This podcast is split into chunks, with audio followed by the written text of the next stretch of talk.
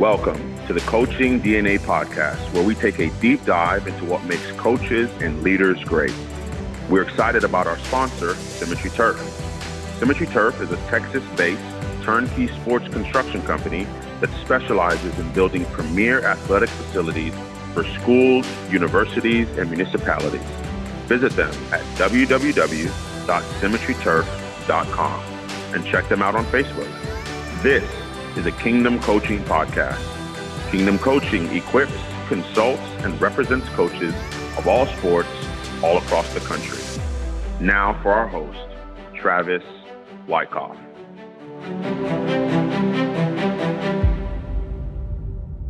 Welcome to Coaching DNA and a special podcast. As you can tell by the length of this, this is not a normal podcast. I am going to call these leadership moments. And here's what I want to do. After 10 or 12 or 15 podcasts, I just want to see what are the common threads that are running through these podcasts. And I want to pull that out. And I just want to spend a little time talking about those subjects. So this first one, I want to talk about a common thread that I've seen in probably 6 or 7 of the podcasts so far. And it's this idea of self-awareness or being comfortable in your own skin, knowing who you are.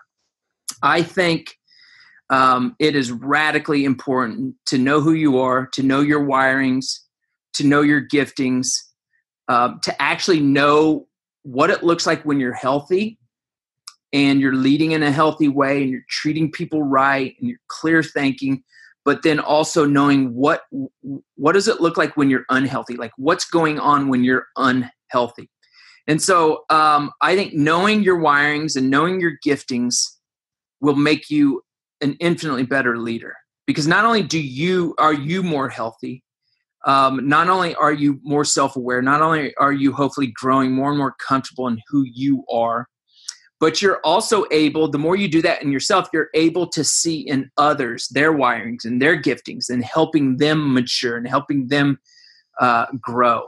So I think it's important not just for you, but also for your assistants, if you're a head coach, if you're an assistant coach, your coworkers, and then the student athletes.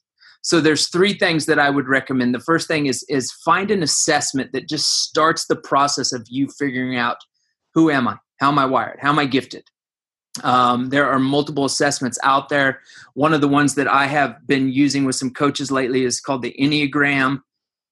There is a profile called the Flippin' Profile that I've used in the past. You have the DISC. You have the Myers-Briggs. There's multiple assessments that you can find. Some of them cost a lot of money. Some of them are free. And so the first thing I think you can do to start this process is do one of those assessments. Number 2, the second thing I think you can do is actually invite people that know you well, that maybe some coworkers or maybe some really good friends that see you on a consistent basis, see you interacting on the field or on the court in your job, and ask them, what do you see? Like, how do you experience me? When I'm healthy, what does it look like? When I'm unhealthy, what does it look like? So I think opening yourself up to other people and inviting them to share. And here's the dirty little secret. They already know. Like they already know that you are sometimes big time impatient, or they already know that you're a wonderful motivator, or they already know that you can go into like your own little cave and not talk and no one knows what you're thinking or what's going on in your mind. Like your assistants or coworkers, they already know this. I did the Enneagram with a coaching staff, and it was really funny when one person was sharing about the things that this assessment revealed, and he's kind of reading them off, and the other coaches are looking at him like, yeah, dude, we knew that. Like we see that almost every day, both healthy and unhealthy. And so people already know. So I think it's asking them, how do you experience me? Like, what do you see? What do you experience? Opening yourself up to other people. And the third thing that I think you can do is just kind of do the hard work of asking questions, asking yourself. And this is where you also might invite people in, but asking questions. Questions like, where do you get your energy from? Do you get energy from people or from being by yourself? Are you a facts person or are you a feelings person? Like when you make decisions, is it gut or is it like facts? What are the lies that you believe about yourself that sometimes can sabotage your coaching or your leadership? Am I overly critical or underly critical? What activities give me energy? Which activities drain me? What gets me out of bed in the morning? Like what really fires me up about my job? Is it the X and O's? Is it the relationships with student athletes? Or is it the team building, kind of the big picture motivating? Do you trust easily or do you trust slowly, and why? Do you communicate with clarity? Are you a good communicator? Do people know what you're talking about when you speak? And if not, how come? Do you try to please people too often? Do you process verbally or internally? Do you choose your battles wisely or do you choose to battle? Like, are you looking for a fight or are you always shying away from a fight? Are you high self-confidence or low self-confidence? There's tons of these questions that you can just start thinking about. Just start asking yourself, how am I wired? What are my giftings? Where do I lean?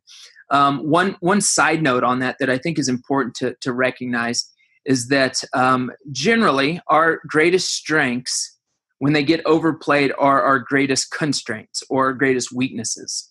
And so one guy I know calls it your gold, which is your strength, and then the golden shadow, which is your the area that is a hindrance or a constraint or a weakness. And so, for example, if a certain coach is let's say she's just a awesome motivator, or he's an awesome motivator and he's just big time energy and emotional and can get people really geared up. Oftentimes that sort of personality, their gold is they can ignite a team and they can get a team to run through a wall for them.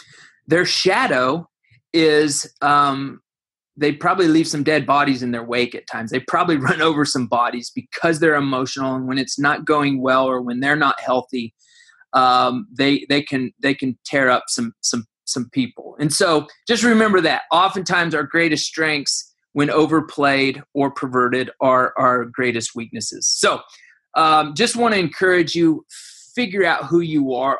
I think some of this just takes time. You just got to live life.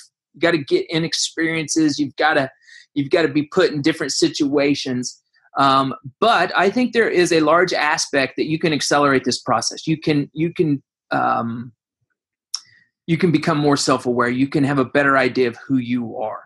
And when I talk about being comfortable in your own skin, that doesn't mean you've got these areas that are unhealthy, but I'm just comfortable in my own skin. I'm just comfortable with who I am. That's not an excuse.